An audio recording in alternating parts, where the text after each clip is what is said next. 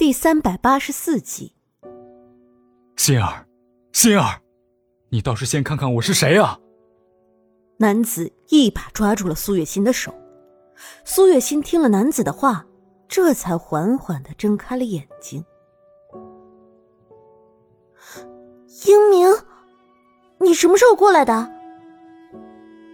苏月心脸上的表情由害怕转变成了惊讶。我是因为担心你才会过来京城的，更何况我也不是为了你一个人。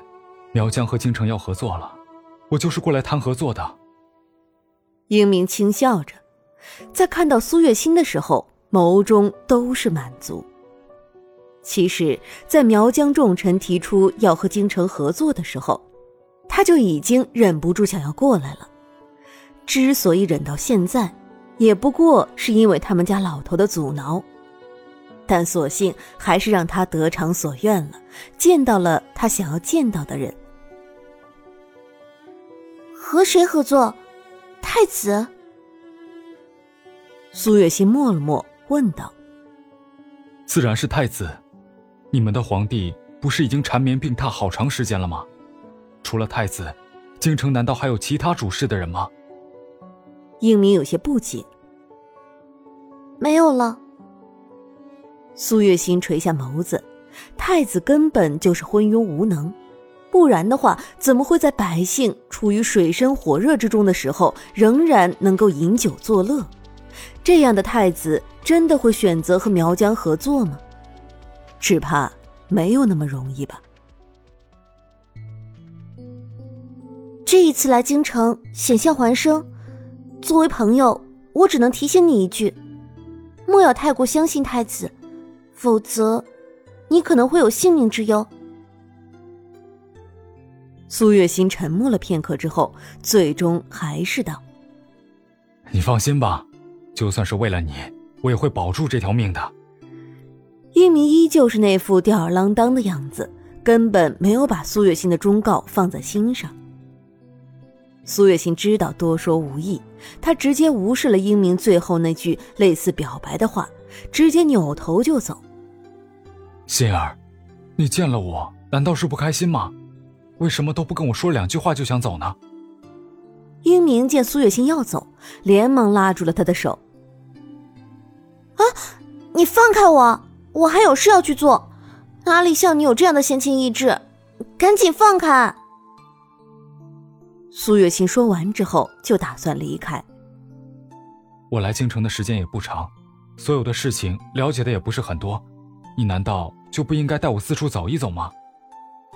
英明立刻学起了一副无赖样。你在京城待的时间也不算短了吧？为什么非要我带着你？我是真有事儿，失陪了。苏月心的态度很冷淡。你对我都这么冷淡的吗？应明苦着一张脸，像是受了什么委屈一样的。别装可怜啊，我是真的很忙。苏月心没想到走了一个林子瑜，又来了一个英明，并且英明比林子瑜更加缠人。苏月心甩开了英明的手，扭头便走，根本就没有任何要停留下来的意思。英明本来是想追上去的，却被姗姗来迟的小六给拦住了。主人，咱们这次来京城是有任务在身的。小六拦住了英明，看向苏月心的视线。你是指和那个废物太子合作的事吗？他以为我不知道，他想要害我吗？且看看那个废物太子打算怎么做吧。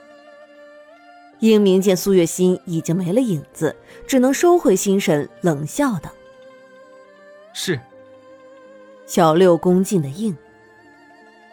自从苏月心走了之后，英明和他爹是大吵了一架。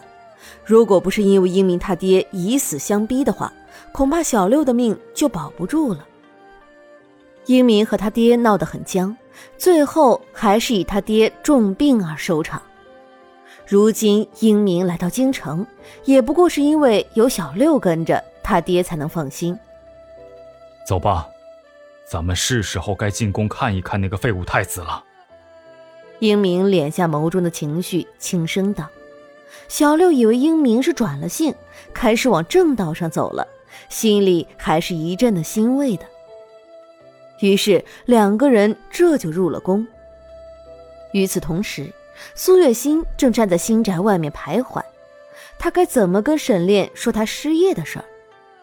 一气之下从那酒楼里出来了，现在又没有找到新的工作，苏月心正一筹莫展呢。你怎么在这儿傻站着？不是说要去酒楼里做事吗？沈炼刚一出来就看到了苏月心，他有些疑惑的问。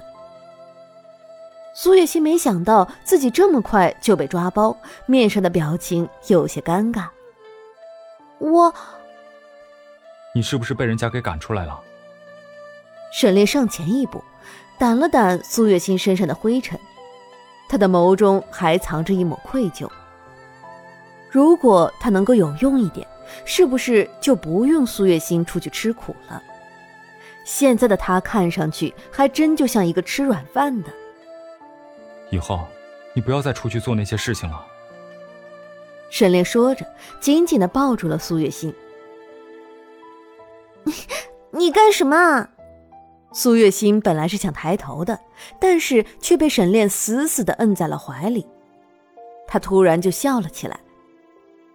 是我没用，才会让你出去吃那么多的苦。以后，我想办法去挣钱，你就在家里待着就行了。